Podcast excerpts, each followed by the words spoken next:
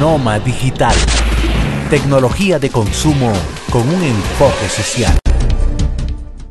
Saludos y buenas a todos ustedes. Estamos aquí de vuelta con Genoma Digital. Nosotros somos una revista tecnológica en donde estamos preparados para traerle a ustedes contenido tecnológico. Esa tecnología que usted utiliza a diario, esos dispositivos que forman parte del quehacer tecnología de consumo. En el día de hoy tenemos, como le dije anteriormente, mucha información y sobre todo vamos a mencionar una vez más el tema de Facebook y lo que ellos pretenden pues eh, cubrir o proteger nuestra información. Otra compañía que hay sospecha de que puedan estar utilizando nuestros datos. Además de esto vamos a hablar de cómo un conductor de Uber estaba transmitiendo en vivo a través de las redes sociales lo que pasaba en los vehículos sin el consentimiento de los pasajeros. Eso y mucho más en el día de hoy y lógico, eh, contento de que pues conmigo están esas personas que hacen posible de que ustedes vean este programa. Voy a empezar con Rocío Díaz directamente desde Vía Tecnológica. ¿Cómo tú estás, Rocío? Saludo. Muy, muy contenta de estar aquí. Como dices, informaciones de mucho interés. Una de ellas tiene que ver con la facilidad que ahora vas a tener de transferir tus datos de una plataforma a otra. Algo que realmente no debería ser tan difícil, pero que en la práctica sí lo es. Bueno. Ahora se va a hacer fácil. Bueno, vamos a ver qué pasa con eso eh, a través de eh, lo que es la unión y me río porque hay una competencia interna, pero en este proyecto se van a unir. ¿Cuál sería el misterio? Señores, y cuando hablemos de misterio, tenemos que hablar de Marcos Almanzar, que está directamente desde Brooklyn, New York. Él es el hombre más misterioso y, y sobre todo precavido. ¿Cómo tú estás, Marcos? Yo, yo, voy a comprar una máscara del Rey Misterio. Tú a ver, te voy a hacer un programa con la máscara. Nos van, nos van a banear de Facebook ese día. Señores, aparte de esto, tenemos dos temas los cuales vamos a desarrollar durante el programa. Uno de este va a ser eh, la falta de aprendizaje de muchas personas cuando se viene hablando de lo que es un teclado Quarterry. Aunque ustedes no lo crean, en esta época la juventud de esta generación tiene decadencia. Eh, deficiencia, perdón, es la palabra, al momento de utilizar un teclado. Y aparte de esto, vamos a hablar del videojuego que ha capturado las redes sociales en, estos últimos meses, señor. Fortnite. Fortnite, señores, un saludo para los amigos que siempre están siguiendo el contenido de Genoma Digital Guardian Down, así que un saludo para ellos. Muchachos, tenemos que continuar, así que le pedimos a ustedes, el público, que continúen con nosotros aquí en Genoma Digital.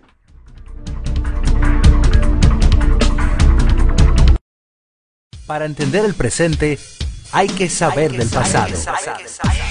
Genoma Digital presenta Conectando la Historia.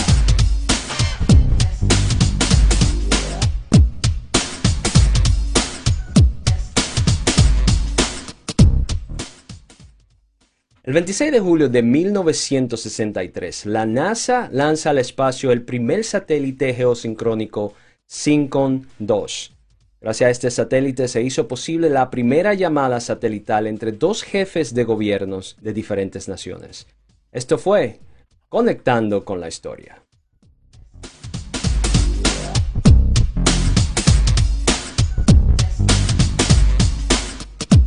Resumen de lo que acontece en el mundo tecnológico, un análisis desde un punto diferente. Genoma Digital presenta Comentando las Noticias.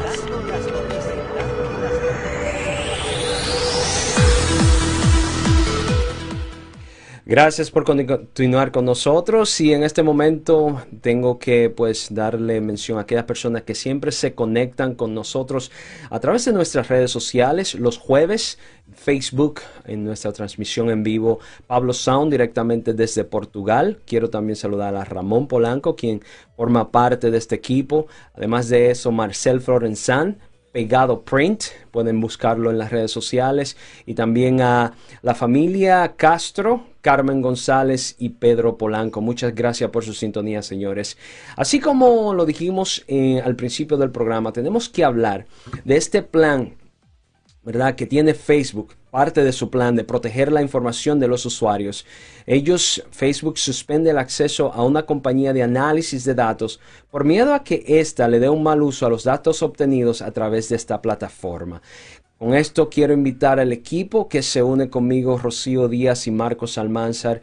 Y lógico, Rocío, me gustaría que tú comenzaras a decirnos qué es lo que está pasando con esto y cómo esto eh, es un buen indicio de Facebook hacia nosotros. Adelante, Rocío. Como bien dices, Facebook ha tomado la precaución en esta ocasión y no ha esperado a que estalle un escándalo tipo Cambridge Analytica. Eso quiere dejar dicho que ellos quizás en algún nivel aprendieron la lección de que ese tipo de situaciones simplemente no se puede permitir que lleguen lejos. Quizás sea un poco tarde porque fíjate que ayer la compañía perdió bastante dinero de su valor de capitalización, por así decirlo, y eso tuvo que ver con unos resultados que fueron menores a los esperados. Todo eso, aunque tú no lo creas, tiene que ver con lo que ha estado pasando en los últimos meses. Entonces, para responder la pregunta de qué es lo que está pasando, hay una compañía de análisis que se llama, oh, tiene un nombre raro, Crimson Hexagon. Ellos no hay ninguna evidencia todavía de que hayan utilizado información de nosotros, usuarios de Facebook, de manera indebida, pero mientras tanto ellos tienen contratos con gobiernos incluyendo el de Estados Unidos, el de Rusia y el de Turquía. Y precisamente algo parecido era lo que hacía Cambridge Analytica. Así que por ese motivo tomaron esta decisión de precaución para evitar un problema mayor. En pocas palabras, tomaron precaución debido al, a lo que pasó primeramente. Y con esto le doy paso a Marcos para que pues explique lo que yo acabo de decir ahora. Adelante. Ok, lo primero que tenemos que aclarar es que ellos realmente no tomaron precaución. Ellos lo que hicieron fue que tomaron esta medida en respuesta a, documentos que salieron del Wall Street Journal en los cuales estaban preguntando sobre los contratos de esta compañía con el gobierno. Crimson Hexagon, supuestamente, según lo que se ha informado, en ningún momento rompió ni violó ninguna de las supuestas reglas que Facebook ha implementado en la actualidad. Reglas que se suponen que son para vigilar que los datos de nosotros no sean tocados por compañías terciarias. Pero en ningún momento Facebook ha explicado cómo van a funcionar, cuándo iban a entrar en práctica y cuál es la política que se va a utilizar para tomar estas decisiones. Eh, ¿Qué ustedes consideran? Y, y, con esto me uno. ¿Ustedes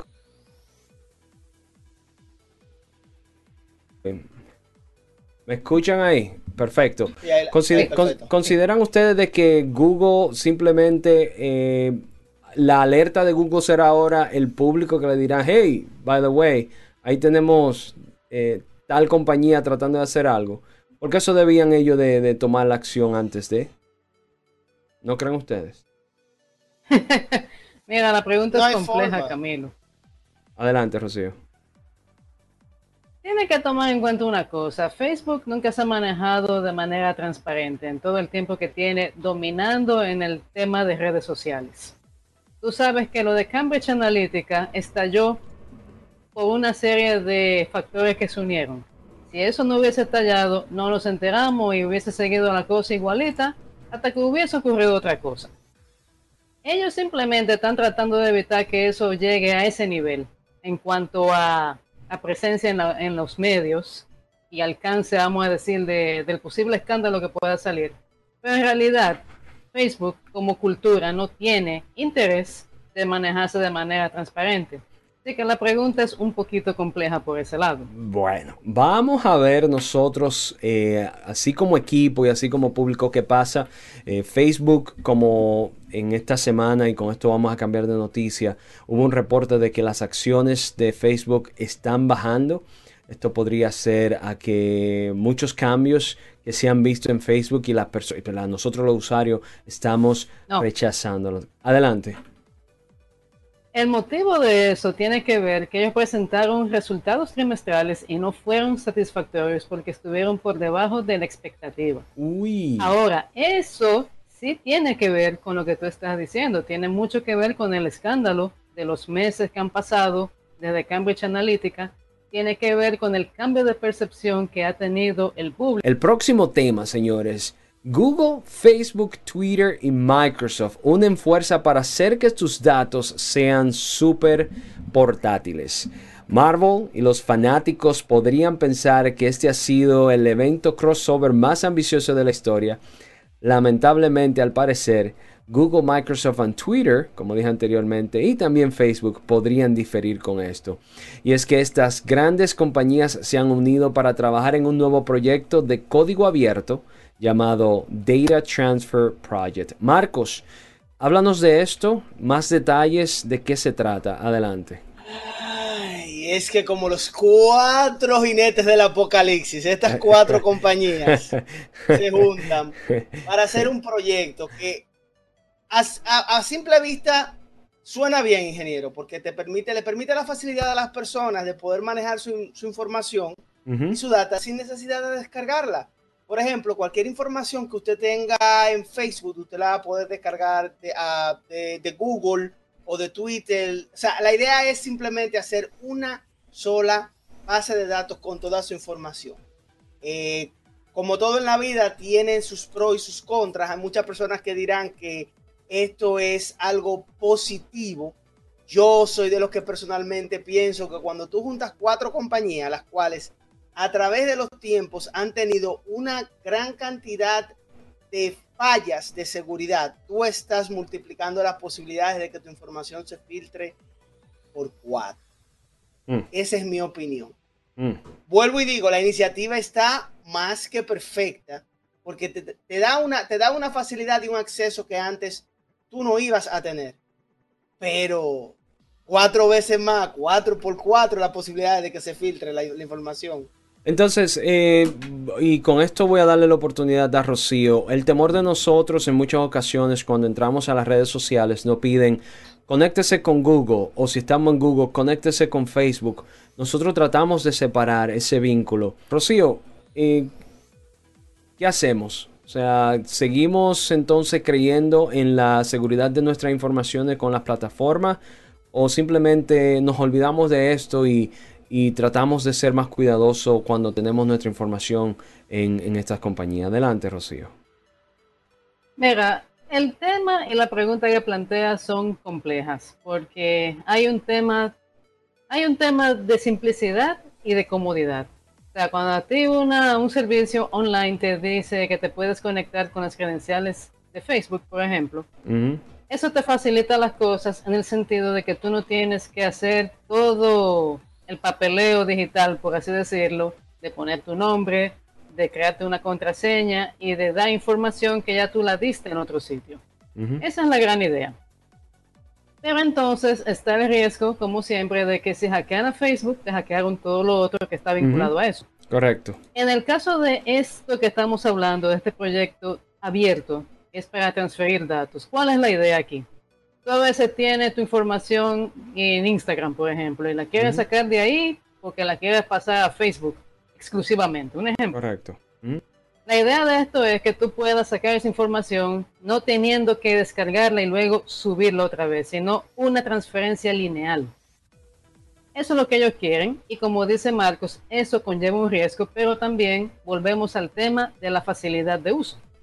Es más fácil yo hacer eso que ponerme a descargar toda esa data que yo he estado almacenando durante el tiempo que estoy ahí y tener que subirla de nuevo en otra plataforma.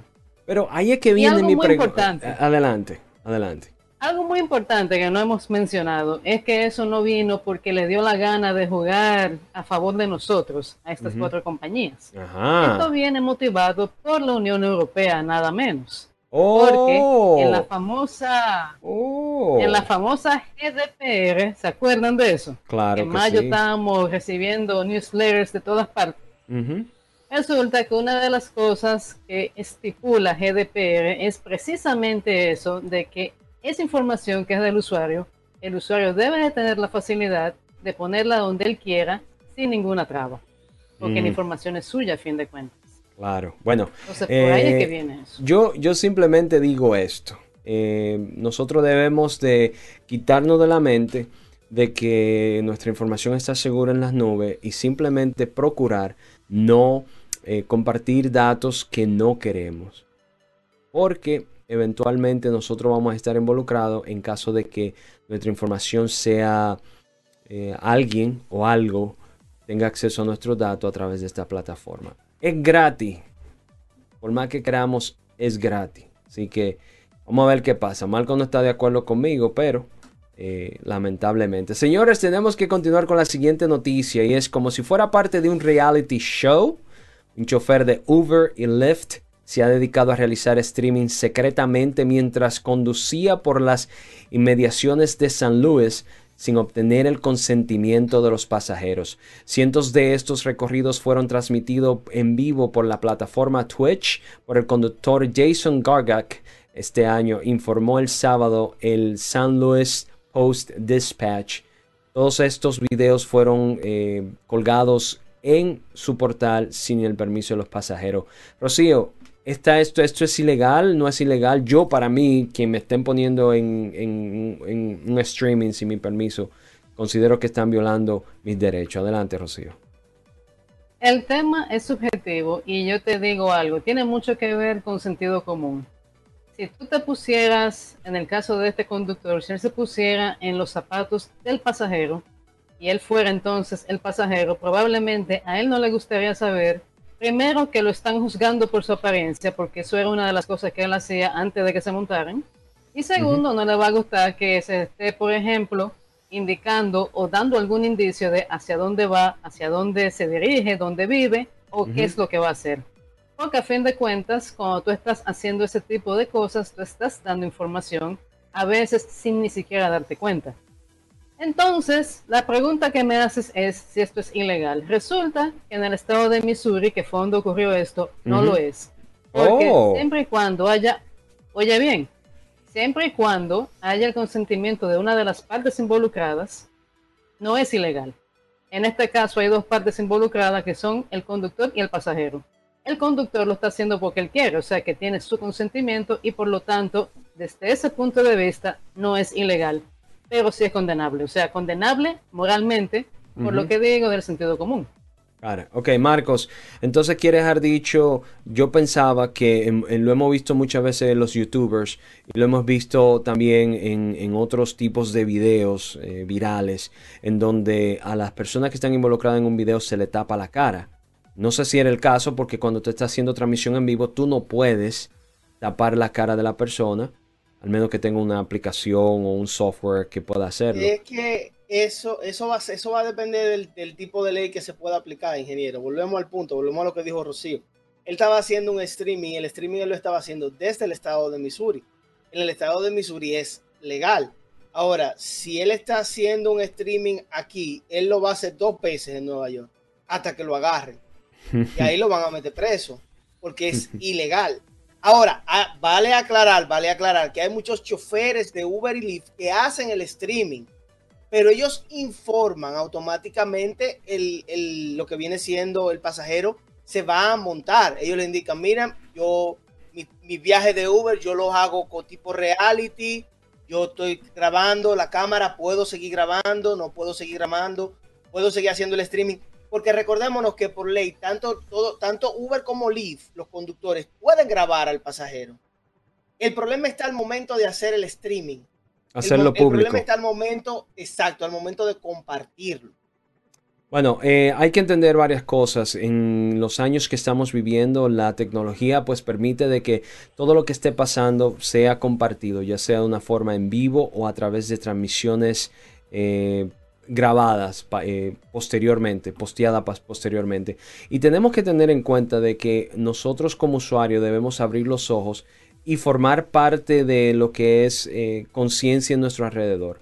En el caso de que usted vea una cámara, no, no, tenga temor de preguntar si se está grabando, simplemente para que usted tenga conocimiento y como ustedes saben, saber las leyes locales, porque para este joven, él no hizo nada ilegal. Sin embargo, perdió su trabajo, ya que al momento de ser reportado, tanto Uber como Lyft, eh, según tengo aquí puede demandar a Uber y a Lyft, tú lo sabes, ¿verdad?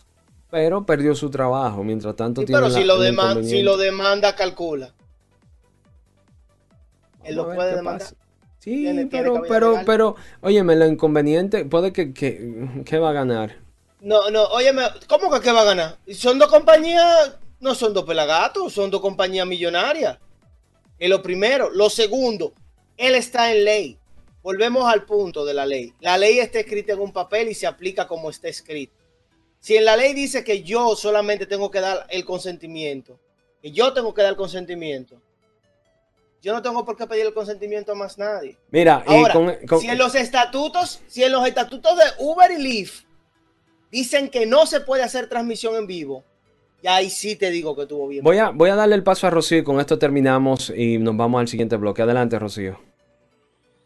En las declaraciones de Uber, ellos decían que ese comportamiento iba en contra de sus políticas.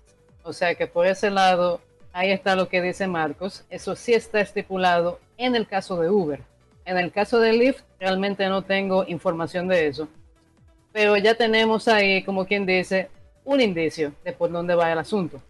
Luego está el hecho de que sentido común, o sea, sentido común, ética y moral.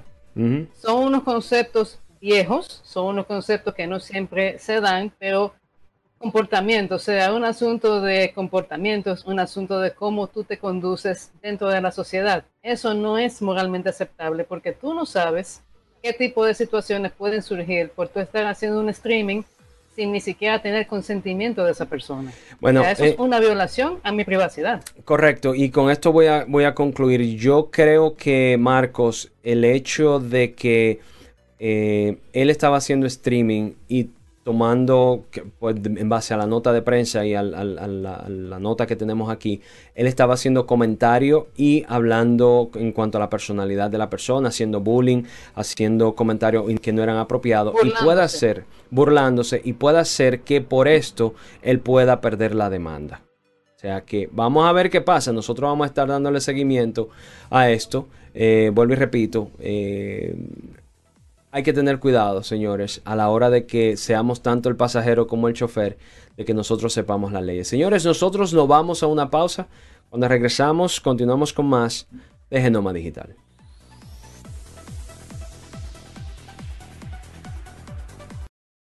Porque el saber de tecnología es más que solo punchar un teléfono. Ahora comienza el segmento Educación Digital.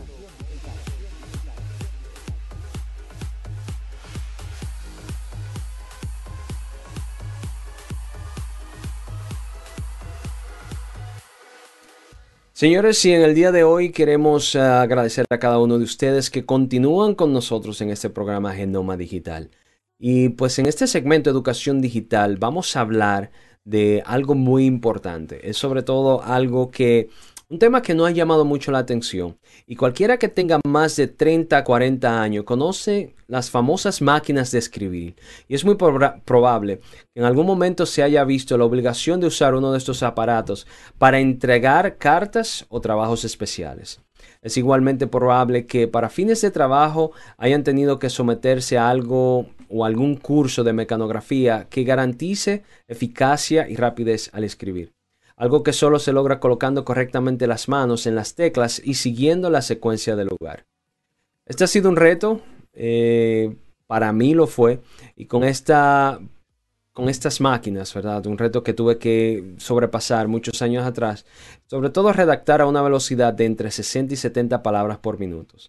Reiteramos que este clásico requisito laboral que aún se mantiene en ciertas oficinas, aún cuando usted utilice computadora, obligó a muchos a recurrir a cursos técnicos para poder adquirir esta habilidad que es simplemente conocida como mecanografía. Cabe destacar que en términos prácticos, un teclado de computadora y uno de máquina de escribir son la misma cosa para los fines de lugar. En el día de hoy vamos a hablar de un reto que tienen los jóvenes.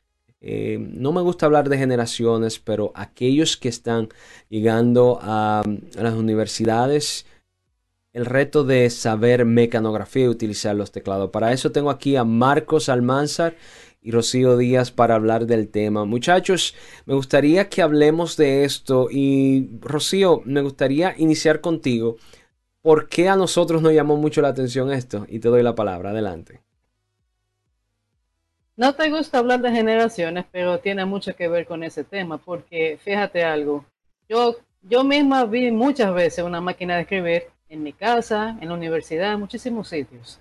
Es verdad que no era lo más común porque siempre había computadoras, pero lo que te quiero decir es que para mí no es raro. Yo incluso llegué a usarla. Aquí en mi casa había un manual de mecanografía. Yo misma lo utilicé, aprendí más o menos cómo se hace.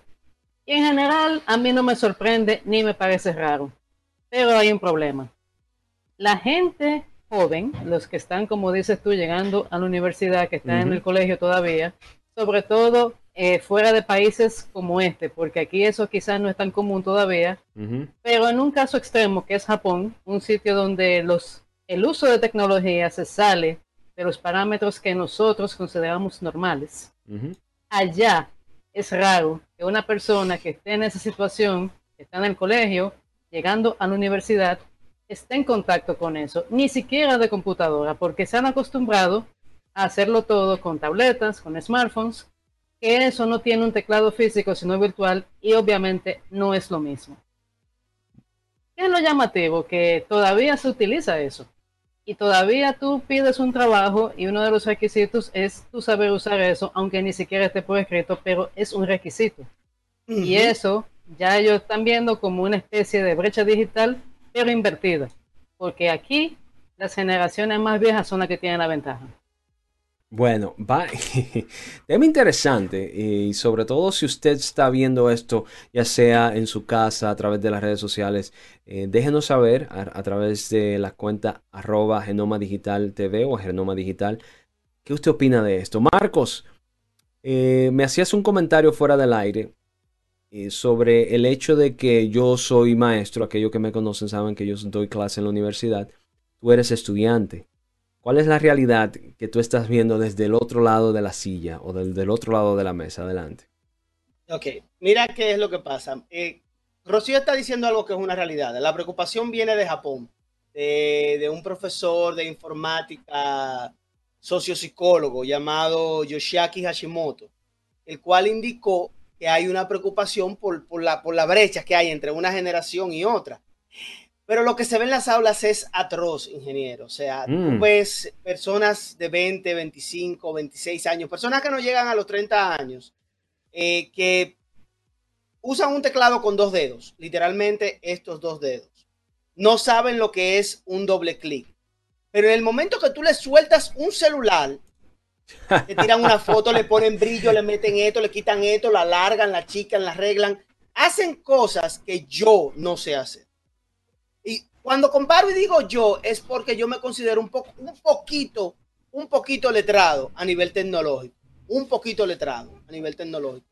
Pero da pena, ingeniero. Lamentándolo mucho, eh, en las aulas de los Estados Unidos hay una deficiencia tan grande tan grande a lo que viene siendo conocimiento eh, de mecanografía, vamos a ponerlo así, que una, una de las materias, una de las core materias o de las materias centrales de cualquier carrera es mecanografía de una universidad. Wow, eso deja mucho que decir, deja mucho que decir. Eh, sobre todo, sobre todo tenemos que resaltar de que eh, ya eso no forma parte de lo que son los, el currículum de educación en las secundarias, eh, porque es, vamos a decir, el, pienso que es el momento indicado para que los estudiantes aprendan por lo menos lo básico de lo que es la mecanografía y ya que estamos hablando de un computador, que se le den los temas básicos. Me explico con esto y voy a desarrollar un poco.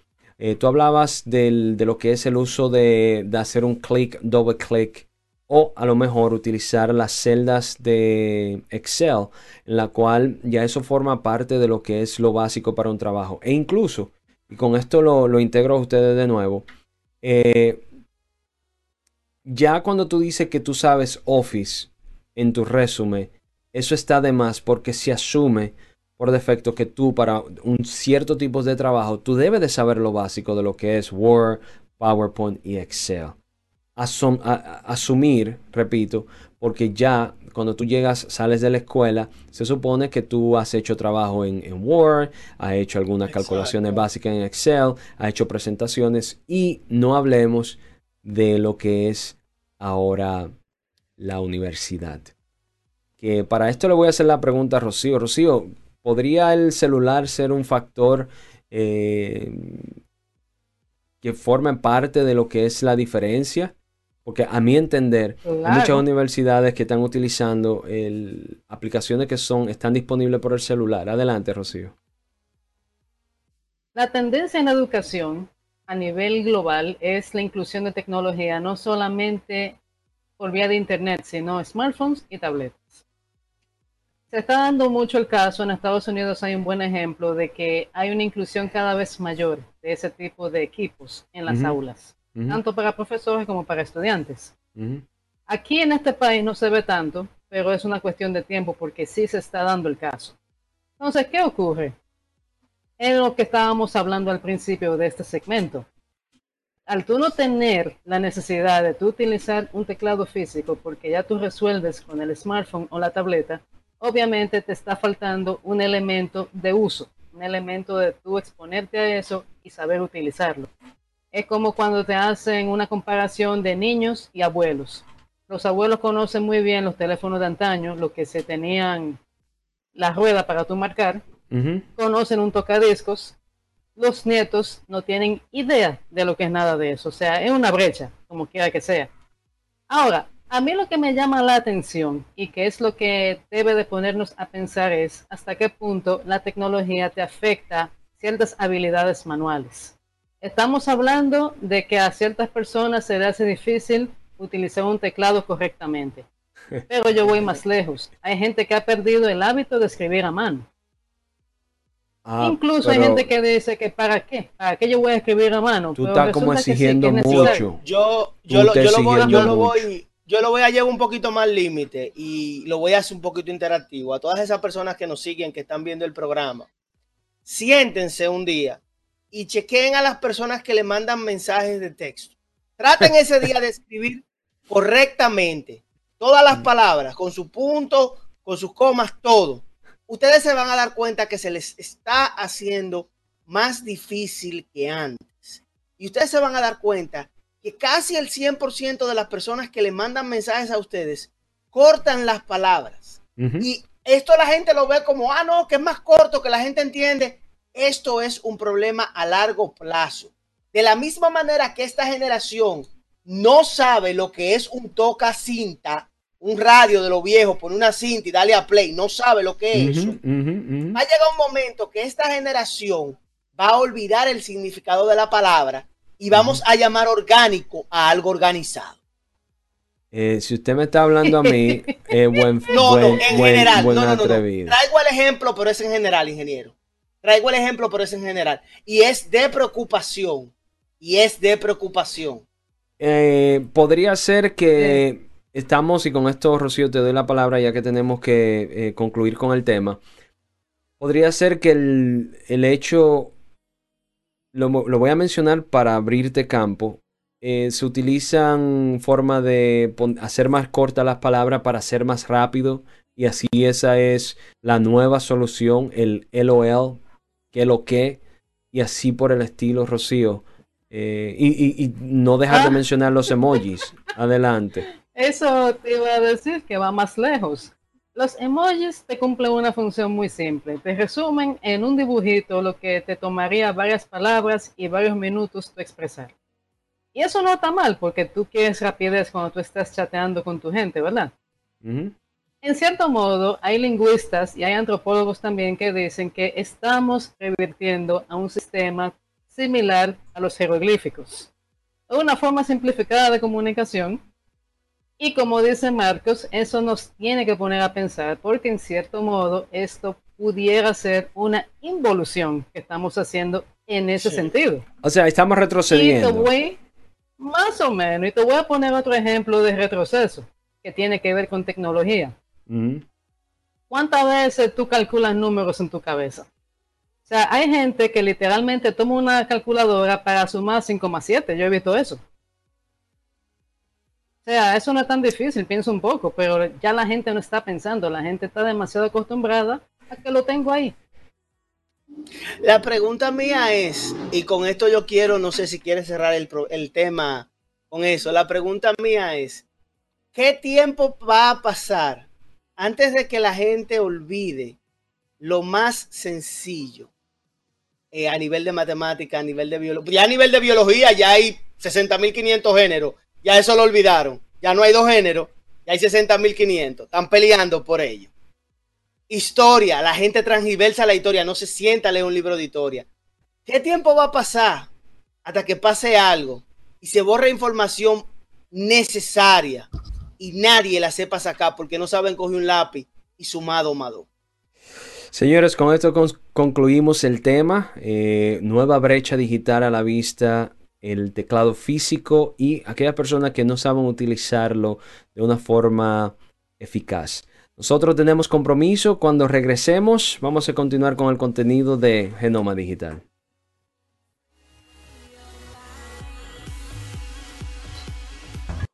Genoma Digital y Vía Tecnológica, aquí Johan Martínez de TCK Tech y en esta ocasión les traigo un teléfono que no tiene nada de inteligente, sino que cuenta con lo esencial. Y estamos hablando acerca de el iPhone.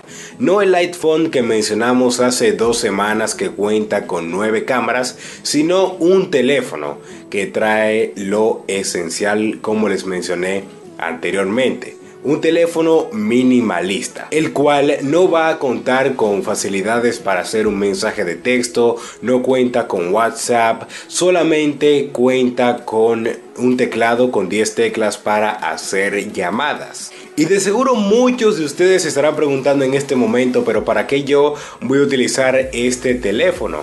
Y quiero que se hagan una pregunta. ¿Cuánto tiempo en el día invierten ustedes en su smartphone. Ya sea utilizando Instagram, como nos pasa a muchos de nosotros que invertimos varias horas, también para aquellos que aún utilizan Facebook, o también viendo videos en YouTube, o ya sea también en grupos de WhatsApp. ¿Cuánto tiempo exactamente ustedes invierten en estas redes sociales? Y bueno, como ven, invertimos muchas horas en las redes sociales y para eso está este dispositivo, el cual cuenta con lo esencial. Además, esta segunda versión cuenta con una pantalla táctil que funciona gracias a tinta electrónica. También podemos encontrar facilidades de poder escribir mini mensajes y algo que me gustó mucho es que es 4G. Realmente este teléfono sí que nos va a permitir poder aprovechar mucho más el tiempo que tenemos durante el día. Recuerda que si quieres saber más sobre este teléfono puedes encontrar el post en Vía Tecnológica. Así que recuerda que me puedes seguir tanto en Facebook, Twitter e Instagram como TSK Tech. Volvemos contigo Camilo.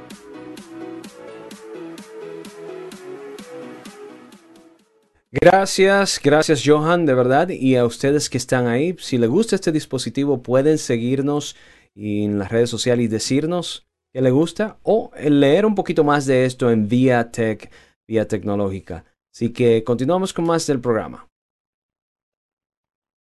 ¿Eres aficionado de la tecnología en videojuegos?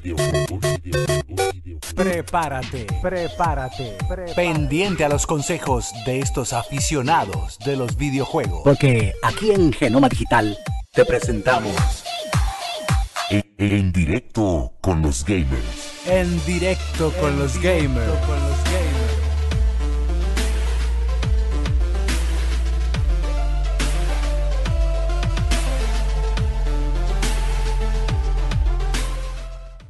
Gracias por estar ahí, señores. En este momento vamos a hablar de un tema que ha sido de mucho debate para aquellos amantes de los videojuegos y son las microtransacciones en los juegos. Sí, en el Nintendo para muchos, en el PlayStation y en el Xbox en sí. Ha sido una nueva modalidad en la cual eh, nosotros, los que nos gustan los videojuegos, estamos un poquito curiosos. Y hoy pues tenemos a Marcos Almanzar. Lógico, Rocío va a estar con nosotros aprendiendo de lo que es esto. Yo también voy a aprender muchísimo. Marcos, vamos a darte a ti la oportunidad para que comencemos este, este, la conversación. Adelante, Marcos. Y es, que, y es que, ingeniero, lo primero que tenemos que saber es qué son las microtransacciones, porque quizás una, usted que está viendo el programa no sabe lo que es una microtransacción. Y es que se conocen por su abreviación MTX. Eh, esto es un modelo de negocio en donde los usuarios pueden comprar bienes virtuales a través de micropagos. En el área de videojuegos eh, se conocen como pay to win, eh, porque son transacciones las cuales te facilitan eh, la experiencia, por así decirlo, en el juego.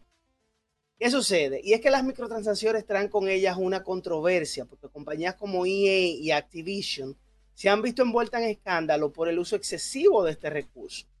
Eh, microtransacciones que normalmente se requieren para tú poder avanzar con más rapidez o más ventaja. Y ahí es que se desbalance, hay, se crea un desbalance eh, de lo que es la experiencia del juego, porque aquel que pague más es que va a estar más fuerte en el juego o va a tener más ventaja en el mismo. Eh, se, tiene que, se tiene que aclarar algo también, señores. Las microtransacciones nacieron por el hecho de que hay muchas compañías las cuales hacen videojuegos y deciden dar el, juego gratis.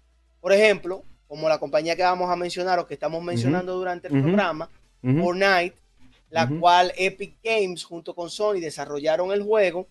Eh, salió en el año 2017, mayo, por ahí más o menos. Pero el boom de él fue hace 10 meses, eh, que sacó lo que se llama el Battle Royale. Y señores, no hacen dos o tres semanas eh, se coronaron como una de las franquicias que han vendido más microtransacciones, ingeniero, superando los mil millones de dólares. Mira, em, me permite interrumpirte. Entonces, para aclarar a aquellos que están viendo ahora el programa, quiere dejar dicho que la nueva modalidad es, por ejemplo, yo tengo mi PlayStation, mi Xbox, yo puedo bajar este juego gratuitamente. Atención padres, es completamente gratis. Los niños pueden jugarlo, ya sea en el celular, y debo agregar también la plataforma del celular, en la computadora o en, la, en el PlayStation, el Xbox. Sin embargo, tú me estás diciendo que para poder obtener, vamos a decir, armamentos, ropa, eh, eh, perdón. Ciertos. O sea, todo se, puede, todo se puede conseguir dentro del juego normalmente. Pero si tú lo quieres conseguir rápido, tú pagas dinero de verdad. Entonces, ¿quieres haber dicho que tú estás pagando los padres están pagando ahora para que los hijos puedan obtener las cosas fáciles sin esforzarse por conseguirlo como tú y yo lo hacíamos años anteriores. Exactamente. Y mira que se dio el caso eh, en Europa en el cual un niño, es por eso que yo siempre recomiendo, no dejen su cuenta de su tarjeta de crédito ligada con la cuenta de PlayStation, de Xbox, de Nintendo Switch. No la dejen ligada porque el niño gastó un total de 800 euros en comprando V-Box. Los V-Box es eh, el currency o la moneda digital. La moneda digital. Cada vez que alguien menciona algo en inglés, Google por allá atrás habla, ingeniero. ¿Qué hacemos? ¿Qué hacemos? Uh. Los V-Box eh, son la moneda digital de, de Fortnite. Entonces, él gastó 800 dólares. Señores, recuérdense que años atrás pasó lo mismo con Apple y un caso que hubo que un niño gastó mil y pico de dólares comprando aplicaciones porque las cuentas de crédito estaban linkeadas a el equipo. Mi recomendación es que no la dejen linkeada y mi recomendación es jueguen el juego, disfrútenlo. Pero por favor, no gasten tanto en microtransacciones que estamos mal acostumbrando a las compañías. Hay que comprar el juego y aparte también, en este caso es gratis, pero en muchos casos hay que comprar el juego y aún así hay que comprar, hay que pagar por microtransacciones para poder avanzar ingeniero? O sea, eh, ¿cuál, ¿me podría dar un, ejemplo de esto? O sea, de qué... Claro, claro que sí, claro que sí. Lo que, las famosas loot boxes. Pero para dar un ejemplo más específico, el juego de Shadow of War. El juego de Shadow of War llegaba a un momento en el cual tú no podías avanzar. Y la, forma, la única forma de tú poder ganarle a un boss X o Y era comprando una loot box para que te diera un equipo del nivel de ese jefe para tú poder tener lo que es una pelea justa con él. Porque no era tampoco que te lo iban a dejar pasar. Eh, eh, vuelvo y repito, o sea, en pocas palabras, y en esta ocasión me gustaría involucrar a Rocío en la conversación. Rocío, a nosotros nos enseñaron, la generación, ¿verdad? Nosotros, este, que representamos a, un grupo de profesionales a personas amantes de la tecnología. Nos enseñaron que para conseguir algo debemos de trabajar. Eh, es tanto así que los videojuegos, tú progresivamente podrías alcanzar un nivel que delante de otros demostraba que tú tenías más experiencia. ¿Estás de acuerdo con esto? Que ahora tú puedes pagar para obtener, o sea, eso es como, como pagar para que te pasen el examen. Sabes que esta noche tú has hecho una serie de preguntas muy complejas desde un punto de vista de cómo se responde.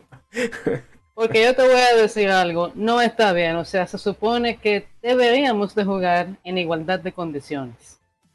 Y si tú fueses a poner algo que cuesta dinero, no debe de ser algo que a mí me dé una ventaja injusta sobre ti, no debería de ser así. Claro que de no. De hecho, yo he jugado en Facebook, por ejemplo, y en otro sitio yo he jugado, valga la redundancia, juegos, donde si tú, por ejemplo, pagas, vamos a decir, 5 dólares, tú puedes tener quizás un terreno más grande, pero tú no estás compitiendo con nadie realmente. O sea, eso es simplemente algo que a ti te da una ventaja para tú seguir decorando o para tú agrandar tu terreno, tu ciudad, lo que, la lo que tú estás haciendo.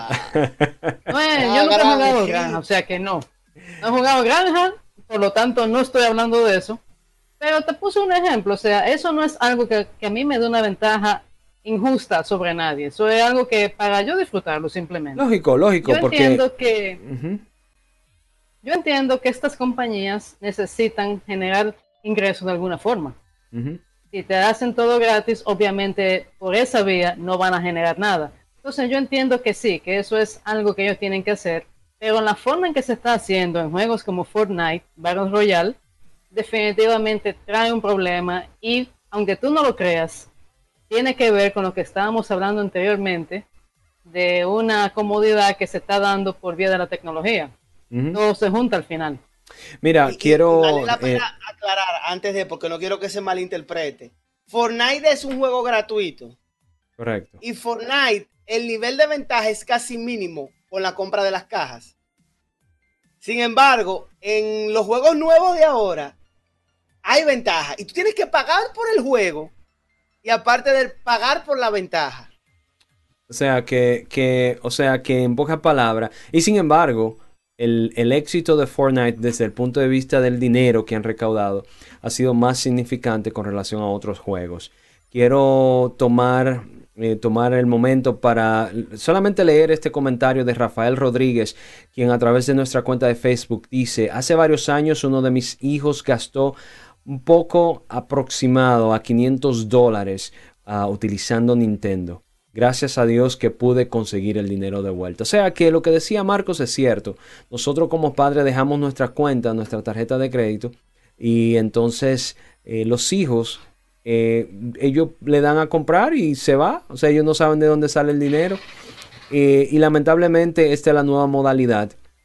Marcos, algo para terminar con el tema como padres, ¿de qué debemos estar alerta al momento de que nuestros hijos estén hablando de esto de Fortnite, microtransacciones eh, y este nuevo, de, este nuevo estilo de, de, juego? Yo lo que considero es, yo lo que considero es que siempre que usted, usted tiene que explicarle al hijo suyo, pero usted tiene que poner sus límites. Deje linkear la tarjeta. No la deje link. Tómese dos minutos cuando usted vaya a comprar algo. Ponga la tarjeta, compre y saque la tarjeta automáticamente ninguna de las compañías, ni la Microsoft, ni la Sony, ni la Nintendo le impide hacer eso. Usted pone la tarjeta, paga, compra lo que va a comprar, la puede sacar y eso no le afecta en nada. Evítese un problema. Y se debe empezar con los celulares, ingeniero, porque los jueguitos esos que te cobran, ay, 10 cheles por esto, 5 cheles por esto, 3 cheles por esto. Eso es microtransacción también.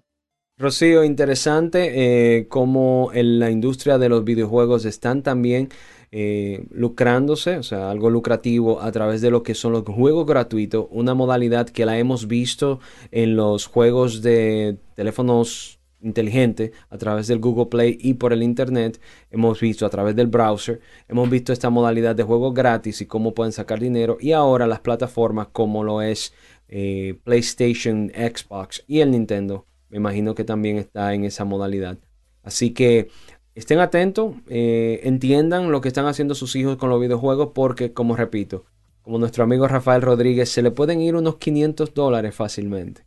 Señores, nosotros nos vamos a una pausa. Cuando regresemos, venimos con la parte final de nuestro programa Genoma Digital.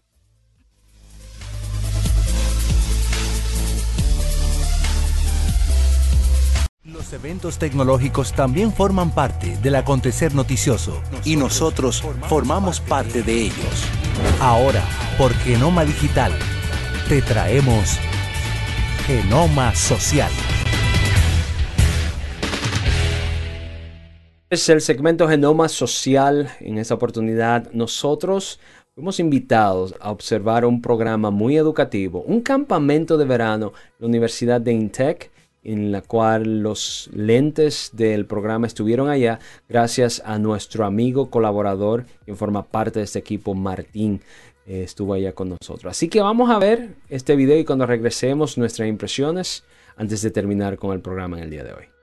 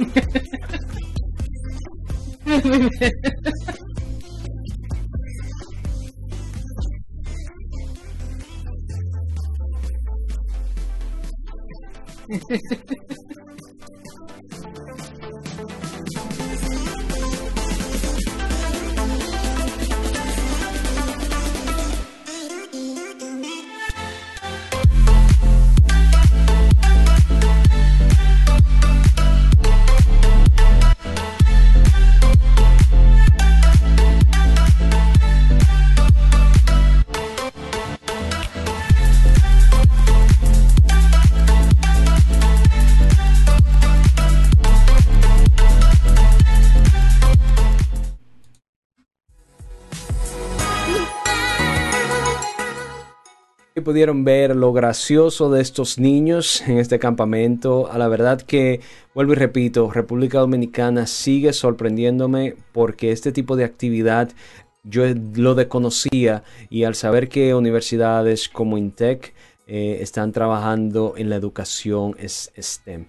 Aquí uno al equipo eh, y le doy la palabra a Marcos, quien se estaba riendo detrás de cámara de las ocurrencias. Tu reacción rapidito antes de terminar con el día de hoy. Primero que nada, yo vuelvo y digo, siempre tengo esto enfrente cuando veo proyectos de este tipo, y es que hay que darle sonido, como dicen la gente la gente de República Dominicana. Hay que hacer lo que suene, señores. Para eso es que se tienen que usar la tecnología y las redes sociales, para que la gente sepa que no solamente es usted tirarse una foto de arriba para abajo con el piquito saliente, es usted ir, llevar sus hijos a programas como estos, para que ellos despierten una curiosidad que se está perdiendo, lamentándolo mucho. Una curiosidad la cual, si seguimos como vamos, en los próximos años va a ser muy mínimo. Rocío Díaz, cuéntanos, sé que escribiste un artículo en Vía Tecnológica. Eh, tu impresión con relación a esto. Sabes que me encantó la reacción de esos niños, sobre todo el último fue muy expresivo. Hay algo que a mí me gusta de Intec. Intec hace varios eventos al año que están orientados a ese enfoque STEM que estamos hablando aquí, que es ciencia, tecnología, ingeniería y matemática. Ellos han, hecho feria de robótica. Cada dos años hacen la feria en tecnología, que como indica su nombre, presentan varias innovaciones que son los mismos estudiantes que las hacen. Entonces, me parece interesante y como dice Marcos y como hemos dicho ya en semanas anteriores, a ese tipo de iniciativas hay que darle más presencia en los, en los medios y en las redes, porque solamente así tú lo das a conocer y la gente se va creando un interés y una expectativa. Bueno, eh, como dije anteriormente, orgulloso de este tipo de programas y usted averigua en su zona, eh, tanto en los Estados Unidos, en la República Dominicana, deben de existir programas como esto y eh, hago un compromiso aquí en el aire diciendo que veo a Genoma Digital patrocinando a lo mejor un programa como este en alguna escuela en la República Dominicana. ¿Cómo? Simplemente hay que soñar y trazar las metas y yo sé que nosotros lo vamos a hacer. Tenemos los recursos, simplemente tenemos que ponerlo en nuestros planes. Señores, llegamos a la parte final de este programa. Rocío, ¿dónde pueden encontrar todo lo que tú haces durante la semana? Claro que sí, viatech.do es la página y en redes sociales, arroba Vía Tecnológica en Twitter e Instagram y Viatech.do en Facebook. Adelante, Marcos. Señores, me pueden seguir por todas las redes sociales como arroba malmanzar001. Eh, tenemos lo que viene siendo, sí, ingenieros, el ingeniero haciendo mueca del otro lado. Claro que me voy a confundir. Señores, tenemos también el rincón del gamer en Viatec. Eh, quien pierde entrega con mal asunto cuando lo saquemos de abajo de la piedra en que está metido, pero tenemos que sacarlo. Señores, un servidor, el ingeniero Camilo. Me pueden encontrar en todas las redes sociales, arroba el ingeniero Camilo, Twitter, Instagram y Facebook. Y sobre todo lo que es Genoma Digital. Estamos en las plataformas, también estamos en eh, Vía Tech. Pueden entrar ahí, tenemos nuestro rinconcito. Y a partir de esta semana ya pueden escuchar la podcast. Gracias a Marcos Almanzar. Usted puede escucharlo si usted no tiene chance de ver el programa, puede ir en su teléfono Android y iPhone, ir al Google Play o iTunes, buscar por Genoma Digital y ahí puede escuchar de nosotros el programa completamente limpio, pautado, cortadito. Así que nosotros llegamos a la parte final y lógico, nos vemos la próxima semana con más de Genoma Digital. Hasta la próxima.